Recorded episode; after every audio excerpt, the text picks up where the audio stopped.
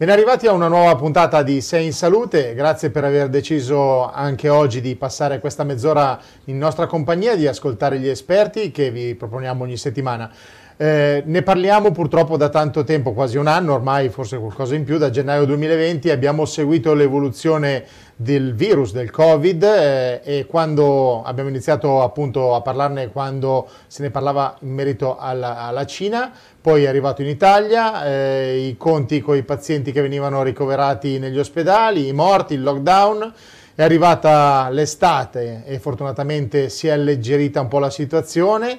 Eh, poi Natale, abbiamo dovuto fare comunque i conti con la seconda ondata, poi si parla della terza adesso, ora stiamo seguendo l'evolversi della questione dei vaccini e quindi eh, ne parliamo ovviamente ogni settimana con una pagina dedicata appunto al Covid, però non ci dimentichiamo anche delle altre malattie e per questo abbiamo tanti altri esperti che eh, ogni settimana partecipano a Sei in Salute il Covid purtroppo assomiglia un po' diciamo, a una serie TV e quindi c'è sempre qualcosa da dire ogni settimana.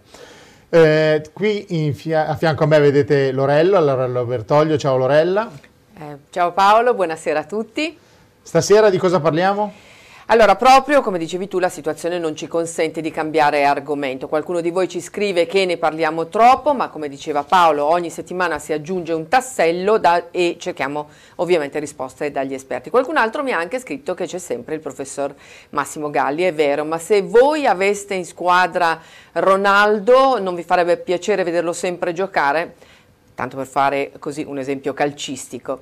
Comunque il professore sta per collegarsi con noi e siamo come sempre onorati di averlo. Poi parliamo di malattie polmonari, visto che da settimana scorsa Milano è diventata la prima città italiana a vietare il fumo all'aperto e abbiamo il dottor Roberto Boffi dell'Istituto Nazionale dei Tumori e poi la rubrica della farmacia con la dottoressa Anna Rosa Racca e le sue sempre sensate risposte alle vostre domande. Vedo collegato con noi il eh, professor Massimo Galli, direttore malattie infettive ospedale Sacco di Milano, al quale abbiamo importanti domande da porre. Ben arrivato professore. Grazie, grazie a tutti.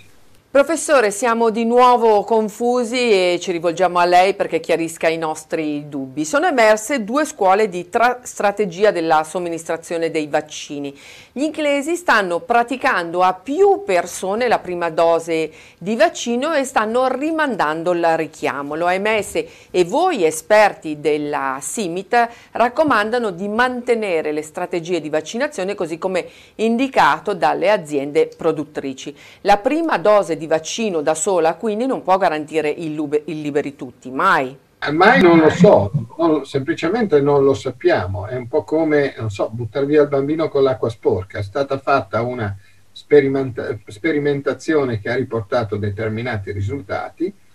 Questi risultati sono posti in maniera tale da darci una sufficiente fiducia nel poter eh, vaccinare, però non è che possiamo cambiare no?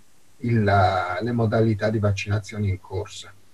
Così, certo, il principio è vaccinare più gente possibile con la prima dose sperando che questo basti ad immunizzarla, però è un po' come il concetto del razionamento in tempo di guerra e te la dice lunga sul fatto che la situazione in Gran Bretagna sia con eh, la quantità di infezioni che hanno ogni giorno documentate sia una situazione decisamente difficile. Però, insomma, per ribaltare le non tra l'altro enormi evidenze che abbiamo, dico non enormi perché abbiamo uno studio importante, uno studio registrativo che ha sì reclutato qualche decina di migliaia di persone, però voglio dire c'è quello studio.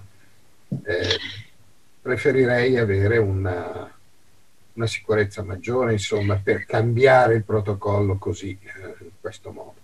La seconda domanda riguarda le persone, circa 2 milioni che sono guarite dal Covid. Lei ha scritto su Twitter che non esistono eh, dati scientifici che sostengono l'immediata necessità e la sicurezza del vaccino. Nei guariti eh, non va quindi praticato almeno fino a quando non ne sapremo di più. Ma credo che sia assolutamente così. Eh, ci sono varie evidenze che dimostrano che la risposta a, al virus può essere ancora presente anche vari mesi dopo eh, la guarigione dalla prima infezione. Non è affatto detto quindi che sia necessaria la vaccinazione in queste persone. Non ci sono dati riguardanti il fatto che sia utile e opportuno farla. Eh, non ci sono evidenze in termini degli eventuali effetti collaterali eh, nel, nel, farla, quindi anche se ormai visto che l'hanno fatta in diversi, eh, effetti collaterali gravi non ce ne sono stati, anche se diverse persone hanno avuto un'esperienza abbastanza fastidiosa dopo la vaccinazione, essendo, sottolineo, sto parlando esclusivamente di quelli già immunizzati per via naturale, voglio dire, quelli che hanno già fatto l'infezione. Quindi tutto sommato credo che sarebbe meglio mettere le persone che si sono già eh, trovate con l'infezione per conto loro in una specie di registro a parte in cui poi si deciderà bene che cosa fare seguendo anche quella che è la loro risposta immune e tenendo anche conto che queste persone sono una grande quantità, cioè ce ne sono più di 2 milioni sicuramente in Italia in questo momento non abbiamo vaccino da utilizzare male, insomma, no? dovremmo veramente per la sicurezza di tutti, anche di questi, riuscire a vaccinare tutti gli altri prima.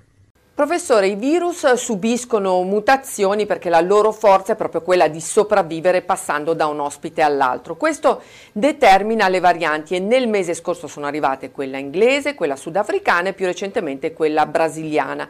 Lei si è detto preoccupato da quest'ultima variante. Le origini di questa variante non sono tanto chiare, ma io credo che sia veramente almeno una di queste varianti con queste caratteristiche si sia proprio generata in Brasile, perché si parla anche di una generazione in Giappone. In realtà, eh, in un laboratorio italiano di grande qualificazione, il professor Rapuoli ha eh, utilizzato i suoi anticorpi eh, neutralizzanti in vitro su un ceppo virale che a un certo punto ha messo proprio quella mutazione, cioè nel senso che eh, dai e dai eh, è arrivato a parare lì, quindi quella probabilmente è una strada che il virus prende sotto stress. A un certo punto casualmente salta fuori quella mutazione e guarda caso nel laboratorio di Rappuoli quella mutazione implicava che gli anticorpi eh, neutralizzanti a sua disposizione non riuscivano a neutralizzare la variante con quelle caratteristiche. Io credo che sia quello che probabilmente è accaduto a Manaus, che eh, ha visto moltissima parte della popolazione infettarsi in una situazione in cui certo non sono state grandi le misure di contenimento dell'infezione, ma invece di creare in quel modo un'immunità di gregge, in realtà si è creata una condizione che ha favorito l'emergere di una variante come questa, eh, o perlomeno l'affermarsi di una variante come questa, che è una variante di, eh, con caratteristiche di maggior capacità infettante e forse più facile a causare reinfezioni in persone che si sono già infettate precedentemente ed è questo che mi preoccupa. Insomma, professore, mai una bella notizia. Eh, c'è una domanda che si fanno in molti ed è di ordine pratico. Se io eh, faccio il primo vaccino, per esempio con il vaccino Pfizer, che ora sappiamo essere in ritardo con le consegne, e quando arriva il mio turno, il secondo vaccino, eh, potranno vaccinarmi con un altro vaccino, per esempio con quello di Moderna? Stato attuale dei fatti assolutamente no nel senso che non c'è nessuna indicazione in questo senso. Sarebbe bricolage, cioè avventurismo. Lei fa il suo vaccino e deve rifare la seconda dose con quel vaccino. Professore, a proposito di vaccino, lei ha fatto la seconda dose recentemente, come sta? Come per la prima, mi ero dimenticato di essermela fatta pochi secondi dopo averla fatta. Eh, anche se essendo qui nel mio ospedale sanno di un po' dei miei acciacchi erano lì tutti spaventati che mi potesse venire un'emorragia locale o roba di questo genere, cose assolutamente che non sono successe. Comunque la troviamo in eh, perfetta uh, forma, la seguiamo sempre con interesse con il suo lavoro su Twitter, sui social. Ci risentiamo presto per altri aggiornamenti, ok? Una buona serata a tutti. Ed eccoci nuovamente con il nostro prossimo servizio, ci faremo sicuramente qualche nemico. Parliamo di fumatori, quelli più ostinati, quelli che sanno benissimo che il fumo è una cosa dannosa, molto dannosa per i polmoni e per la salute in generale, ma che non smettono o comunque peggio non vogliono smettere. E il nostro prossimo ospite è stato eh, ospite appunto di Telenova per parlare della norma entrata in vigore settimana scorsa a Milano sul divieto del fumo all'aperto contenuta nel regolamento per la qualità dell'aria approvato lo scorso 19 novembre. Ma siamo trasmissione di salute e il nostro approccio riguarda i danni da fumo eh, che il fumo appunto causa al nostro organismo. Ed eccolo collegato il dottor Roberto Boffi, responsabile di pneumologia e del centro antifurmo dell'Istituto Nazionale dei Tumori. Ben arrivato a Sei in Salute. Grazie, grazie a voi. Dottor Boffi, le facciamo i nostri complimenti perché come Istituto dei Tumori avete portato avanti studi importanti sul fumo passivo, inquinamento ambientale e siete stati fondamentali per favorire questa norma. Grazie dei complimenti e sono veramente molto contento, orgoglioso anche della mia città, in particolare dell'istituto in cui lavoro da vent'anni a questa parte, perché credo che sia stato veramente eh, in, fondamentale nel, nello spingere, nel, diciamo, i legislatori, gli amministratori e i politici ad adeguare le, le leggi, i divieti alle varie scoperte scientifiche eh, a cui abbiamo contribuito noi in maniera veramente notevole, sul, in particolare sul fumo passivo nei primi anni indoor e poi gradatamente ci siamo spostati sempre più anche all'aperto in situazioni particolari come quelle che adesso sono state vietate a Milano e, e quindi penso che sicuramente la nostra parte eh, sia, stata, sicura, sia stata fondamentale nel raggiungere questi obiettivi. Dottore, tutti sanno che il fumo di tabacco provoca grandi danni ai polmoni e al tratto respiratorio in generale, ma non solo. Invecchia la pelle, interagisce con numerose terapie farmacologiche, peggiora le condizioni delle categorie a rischio, sia il fumo attivo che quello passivo. Eppure ci sono ancora 12 milioni di persone che fumano. Il fumo è tante cose, è anche un gioco sporco, eh, lo definisco così, in tanti modi, ma mai un vizio, perché eh, il fumo è una vera e propria dipendenza eh, e la nicotina è una droga paragonabile addirittura eh, nel, nella capacità che ha di tenerti legata a sé a quella delle droghe maggiori come l'eroina, come la cocaina. Questo non, non deve offendere i fumatori, deve far capire loro che eh, quello che credono solo, essere solo un libero arbitrio, in realtà è qualcosa di condizionato da una vera e propria necessità, sempre più forte col passare degli anni che si fuma. La necessità di non stare male, di non avere una sindrome di astinenza. E questo spiega il motivo per cui fumano 12 milioni di persone in Italia, oltre agli interessi che ci sono sotto, perché se no non si spiega perché, ad esempio, fumano così tante donne e tante ragazzine rispetto ai, agli anni scorsi, perché ci sono state delle strategie di marketing, anche gli influencer adesso che vanno alla grande sui social e su internet, per eh, saturare un mercato che era quello del sesso femminile che non era ancora completamente eh, pieno, diciamo, di, di, di, di clienti quanto le multinazionali del tabacco volevano. Dottore, per noi lei è soprattutto pneumologo e lavora all'Istituto Nazionale dei Tumori, quindi un osservatorio anche particolare dove fate ricerche scientifiche anche a scopo educativo. I dati ci dicono che il 90% dei decessi da cancro polmonare negli uomini e quasi l'80% nelle donne è causato proprio dal fumo. È veramente un'epidemia, un'epidemia l'epidemia del tabacco è un'epidemia prevenibile, questo mi fa rabbia, mi ha fatto rabbia fin dall'inizio. Io quando sono venuto qui all'Istituto dei Tumori eh, ho conosciuto ad esempio il mondo dell'epidemiologia che all'ospedale dove lavoravo prima, che è l'ospedale di Niguardo, un ospedale a cui sono ancora molto affezionato, non c'erano gli epidemiologi. È uno, un grande epidemiologo che, ho imparato ad apprezzare e poi ad essere amico, che era Franco Berrino, eh, che adesso non lavora più qua, insomma c'è ancora e tutti lo conoscono soprattutto per i suoi studi sull'alimentazione, mi ha detto una volta, sai Roberto, ci siamo presentati, io gli ho detto che ero pneumologo, lui mi ha detto, pensa che se il fumo non esistesse, il tumore al polmone diventerebbe un tumore raro. Allora quando mi ha detto sta roba dico, mamma mia, professor Berrino che mi dice questo, e, e qui all'Istituto dei Tumori non c'è il centro antifumo? Sì, si dice, gli oncologi dicono, lo dicevano, lo dicono tuttora, non fumare, ma non basta. Al fumatore che continua a fumare, peggio ancora se ha avuto già una diagnosi di cancro e che continua a fumare, non gli puoi dire solo non fumare, devi dire come smettere di fumare, devi aiutarlo, devi supportarlo farmacologicamente e psicologicamente. Poi magari non è capace a smettere, però tu intanto ci devi provare. E io invece avevo sia a medicina che anche a scuola di specialità, non avevo fatto neanche un'ora di lezione sulla prevenzione, sul tabagismo. E quindi ho detto, beh, non faccio solo questo, naturalmente, tuttora nella mia vita, però dedicare una parte della mia attività clinica di ricerca alla prevenzione respiratoria e ai danni da fumo. Lei dice che non conta quante sigarette eh, si fumano, ma da quanto tempo si fuma.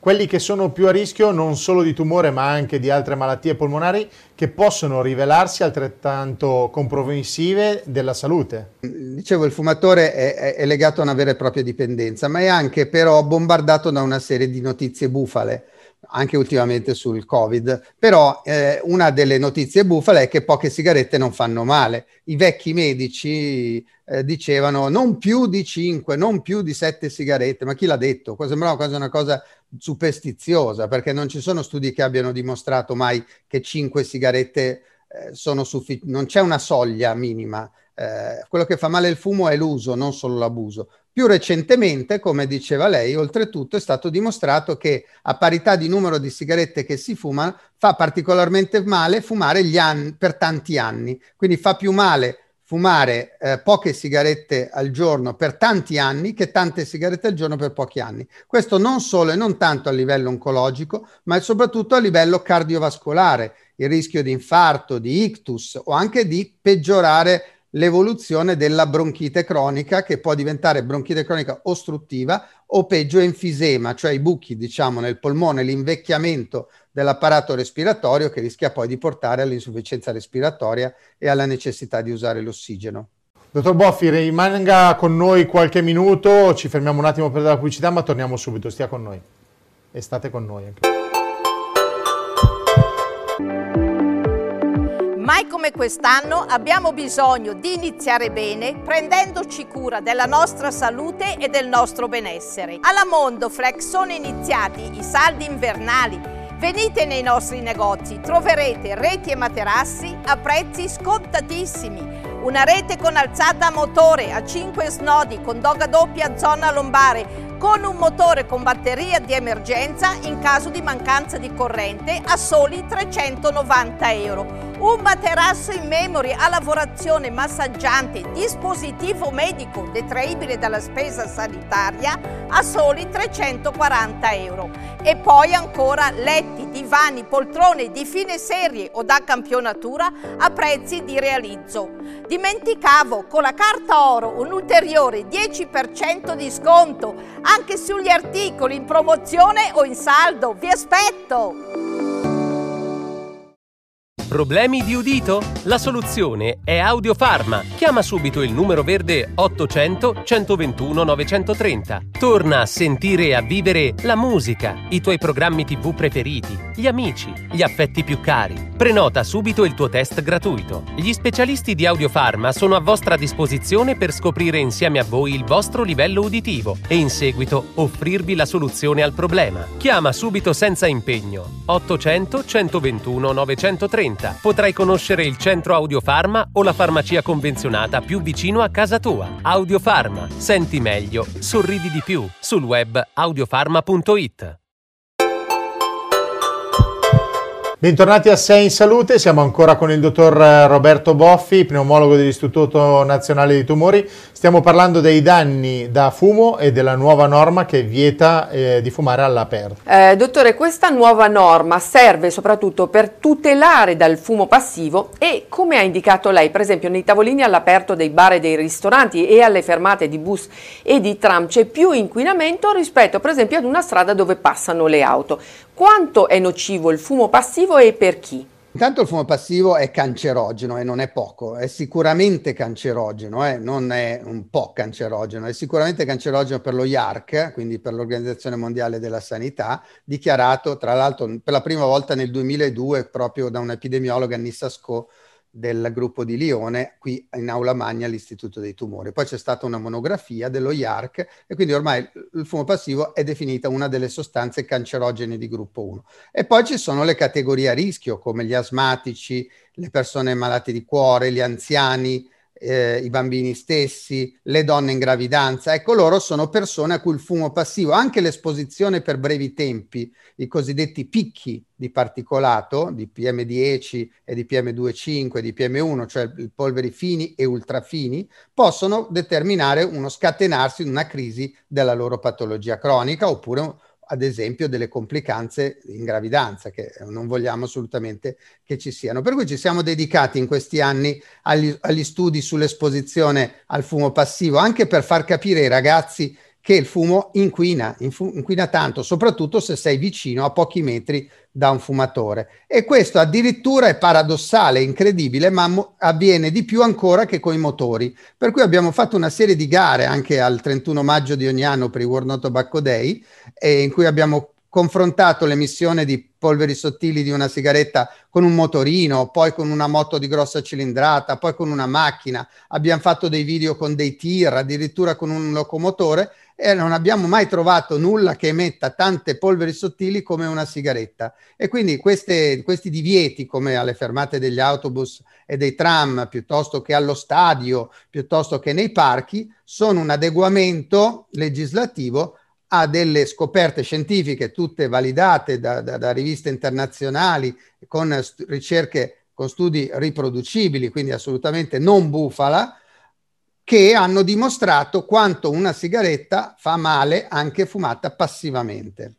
Tra l'altro questo è un anno particolare, c'è il Covid, siamo obbligati ad indossare le mascherine. I fumatori cosa fanno per fumare? Ovviamente la abbassano e questo può anche aumentare il rischio di trasmettere l'infezione. Tra l'altro il fumatore può anche vedere, vorrei la sua conferma, peggiorare le complicanze in caso si ammali di Covid due cose assolutamente corrette. La prima non è stata ancora dimostrata con certezza, cioè la capacità che può avere il fumo, peggio ancora, ma comunque in generale anche lo smog, cioè il particolato, il PM10, di trasportare, di fare da vettore del virus. È probabile, indoor sì, in Cina è stato visto, a Wuhan negli ospedali. Quindi così come il particolato indoor, però certo è tutto più concentrato al chiuso, eh, è possibile che anche all'aperto, magari per pochi metri, magari per pochi minuti, ma ci sia un trasporto del, di queste droplets, di queste particelle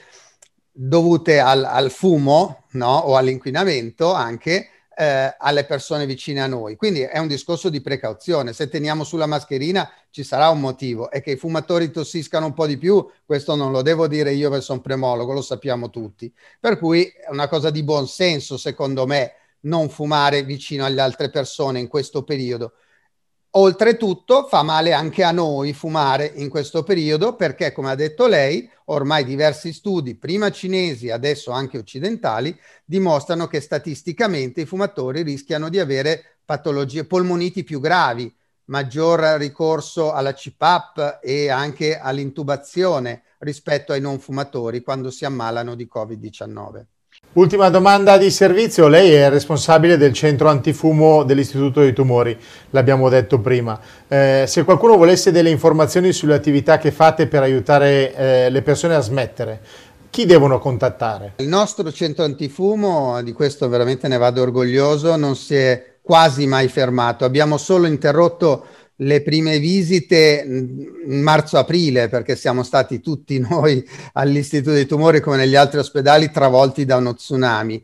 E quindi abbiamo cercato veramente di blindare per il bene dei nostri pazienti oncologici la nostra struttura. Ma già a maggio abbiamo riaperto e adesso stiamo viaggiando più o meno a, a ritmo di pre-Covid, perché la vita non va, va avanti, la prevenzione deve andare avanti e i nostri fumatori quindi hanno la possibilità ancora di, di, di venire qua se vogliono per smettere di fumare in, in, totale sicurezza e con garanzia di distanziamento. Basta che chiamino con l'impegnativa del loro medico di famiglia lo 02 2391 e chiedano una prima visita pneumologica per percorso antifumo. Eh, dopodiché, mh, insieme a loro si concorda la strategia migliore, sia farmacologica che psicologica, e riceveranno una serie di telefonate di counseling che eh, consentirà loro, oltre alla possibilità per loro di chiamarci, di essere accompagnati in questo percorso antifumo. Sottolineo anche che è in corso uno studio da più di un anno da noi di farmacogenomica, molto interessante secondo me,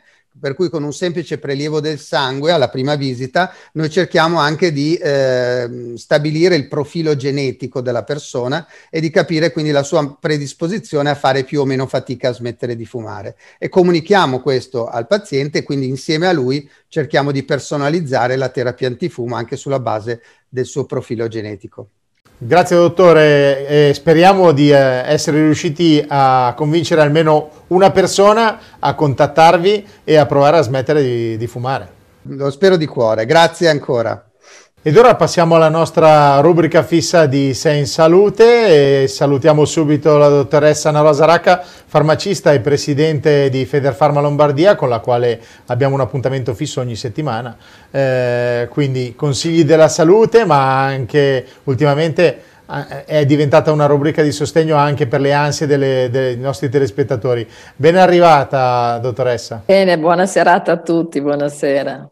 Dottoressa, ormai da quasi un anno, da quando è scoppiata la pandemia, la farmacia ha un po' cambiato il suo ruolo, spostando la sua attenzione dalla dispensazione dei farmaci all'assistenza al cittadino. Penso per esempio alla possibilità di effettuare i tamponi, i test sierologici e poi tutte le altre attività che fate. La farmacia penso che abbia dimostrato quest'anno, come l'ha sempre fatto negli anni, di essere veramente il primo presidio del sistema sanitario.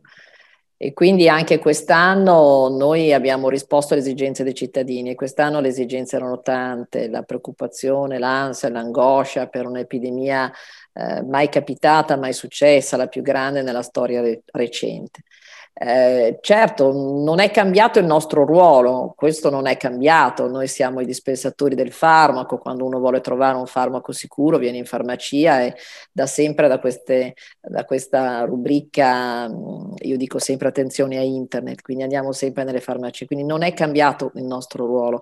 E certamente diciamo si è adeguato a un bisogno diverso dei cittadini e quindi sono state rinforzate la telemedicina, l'autoanalisi, eh, tanti servizi che diamo ai cittadini, servizi di prevenzione, servizi di screening, così come naturalmente sono partite anche tutte le risposte a prevenire l'epidemia, come per esempio il fare dei tamponi all'interno delle farmacie o dei test sierologici.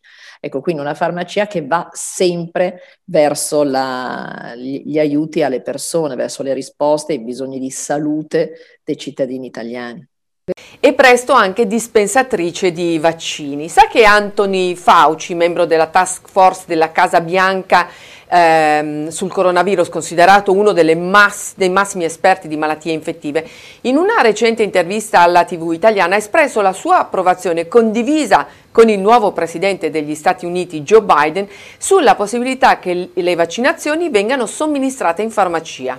Non è il, il, fatto che una persona possa andare in una farmacia e fare un vaccino, non è una novità per tanti paesi del mondo e anche tanti paesi europei, anche vicini all'Italia, come per esempio la Francia o l'Inghilterra. Eh, è una novità per noi, sarà una novità per noi, però la nuova legge quindi dà alle farmacie questa possibilità e quindi proprio con Regione Lombardia stiamo lavorando affinché nella campagna massiccia che la Regione farà all'interno questa, che farà nei prossimi mesi, quando quindi tutti dovremmo essere vaccinati vaccinati perché vaccinarsi è bene, le farmacie entreranno in gioco e insieme alla Regione Lombardia, in accordo naturalmente con la supervisione dei medici, noi vaccineremo le persone. Dottoressa, lei che è sempre molto pragmatica, come dovrebbe svolgersi una campagna vaccinale che riesca a vaccinare più persone possibile nel minor tempo possibile? E un'altra domanda, cosa ha da dire sulla soluzione inglese che prevede di vaccinare più persone con una sola dose e rimandare il richiamo in un secondo tempo? Direi che gli scienziati di tutto il mondo ci hanno sempre detto che i vaccini ci salvano e quindi che questo vaccino ci salverà dal Covid. Io lo farò, lo farò assolutamente perché non ho nessuna intenzione di prendermi il Covid e quindi lo farò. Ma direi di non avere assolutamente paura se un farmaco è in commercio ha tutte le autorizzazioni mondiali, internazionali e poi nazionali. Quindi va fatto. Per quanto riguarda il fatto di farne una dose sola perché invece forse ne manca, eh, io penso che bisogna seguire quello che dicono gli scienziati, cioè dicono di fare due dosi. Qui in Italia hanno detto assolutamente questo e quindi forse è giusto che chi fa la dose faccia la seconda dose e, poi magari forse si aspetti un pochino di più iniziare a vaccinare gli altri, ma se due dosi devono essere fatte, due dosi devono essere fatte. Dottoressa, abbiamo qualche domanda. La prima è una domanda in merito ai vaccini. Dice: Sono Giorgio, mia mamma la segue sempre, ma ha ancora paura per fare il, il vaccino quando sarà il suo turno. Si sentono tanti pareri. La può tranquillizzare? Di non avere paura, un vaccino è sicuro. Mm, vedete quante persone hanno iniziato a farlo, anziani e non, quante persone famose hanno voluto anche dimostrare che lo facevano loro perché erano sicuri. Indipendentemente dal famoso, da non famoso, un vaccino è un farmaco straordinario che ha permesso di evitare le epidemie, quindi direi di assolutamente dire alla propria mamma, anzi di aiutarla a superare queste paure. Va fatto proprio per essere sicuri di non prendere il Covid, ma è una cosa straordinaria. Cambiamo un po' argomento, dottoressa. Ehm, ci scrivono: eh, Ho sempre mani e piedi e naso freddi, oltre a gambe pesanti e caviglie gonfie, e sono sempre anche molto stanca. Ultimamente faccio poco movimento, ma potrebbe essere qualcosa di più grave, ci scrive Piera e ha 50 anni. No, non penso che possa essere niente di grave, bisogna naturalmente muoversi, usare degli indumenti anche caldi, bisogna spesso la circolazione, fare del movimento, delle passeggiate, delle camminate, no? io direi di non preoccuparsi, ma assolutamente invece attuare tutte quelle misure che ci permettono quindi di stare meglio. Altra domanda eh, e considerazione perché dice grazie a Telenova per il vostro pro- bel programma, chiedo alla dottoressa perché quando mangi pomodori mi viene sempre l'acidità di stomaco. Devo eliminarli o posso prendere qualche cosa? I pomodori lo danno, lo danno e quindi se questa persona ha, in effetti non, non ce la fa deve prendere altre verdure, eh, perché vabbè, se no potrebbe mangiare i pomodori e poi prendere un antiacido, insomma, però può, è, è una delle cose che può, può succedere mangiando pomodori. Ci scrive Maurizio, ha 45 anni, dice che lo prendono in giro in casa perché è uno che tende a eh, prendere molte vitamine. In genere sono più le donne che prendono in effetti le vitamine perché gli uomini pensano essere già robusti senza prendere, quindi siamo più noi donne, forse anche perché ci occupiamo della famiglia o degli acquisti familiari che acquistiamo le vitamine, vuoi in compresse, vuoi in fiale da bere. Tante sono state eh, le richieste in questi momenti di eh, prodotti anche che ci difendessero dalle difesa immunitaria, no? Quindi, eh, però io penso che sia assolutamente importante anche per un uomo. Ci sono tanti vitaminici addirittura per uomo eh, sotto i 50 anni, sopra i 50 anni. Quindi se una persona si sente un po' debole, eh, forse può fare soltanto bene. Naturalmente, sempre io dico, bisogna mangiare in maniera corretta, non saltare i pasti, prendere la frutta, mangiare la frutta, le verdure, insomma, e poi bisogna comunque seguire una sana alimentazione. Tanti ottimi consigli anche questa settimana, grazie per aver partecipato, essere sempre con noi a Sei in Salute, ci vediamo settimana prossima. Sicuramente avremo tante altre novità da raccontare. E le racconteremo con lei. Arrivederci, buona settimana. E anche per questa puntata eh, è tutto, abbiamo dato tanti consigli, grazie ai nostri esperti che hanno partecipato in trasmissione, ci vediamo ovviamente settimana prossima, grazie Lorella. Grazie a te Paolo e grazie a voi per l'ascolto. Noi cerchiamo sempre di darvi tante risposte, ma se avete dei dubbi dovete leggere, informarvi, eh, ascoltare e fare delle domande. Eh, poi Paolo te lo devo proprio dire, secondo me dobbiamo trovare un modo per allungare questo programma perché le interviste ai nostri esperti potrebbero andare avanti per molto più tempo. Speriamo, chissà. Chiederemo in direzione. Va bene. Ah, eh, informazioni di servizio. Nel caso la domenica non ci trovate nell'orario delle 13.30, eh, perché magari trovate Nova Stadio che seguono le partite di calcio. L'appuntamento va intorno alle 17, sempre della domenica, quindi eh, se non ci trovate in replica la domenica alle 13.30, ci trovate la domenica intorno alle 17. E poi su Spotify, poi su, su YouTube, Spotify, sui su nostri YouTube, social, sui social. non ci potete perdere. La possibilità di seguire Sei in Salute c'è sempre. Grazie, buona serata, alla prossima settimana. Buonasera.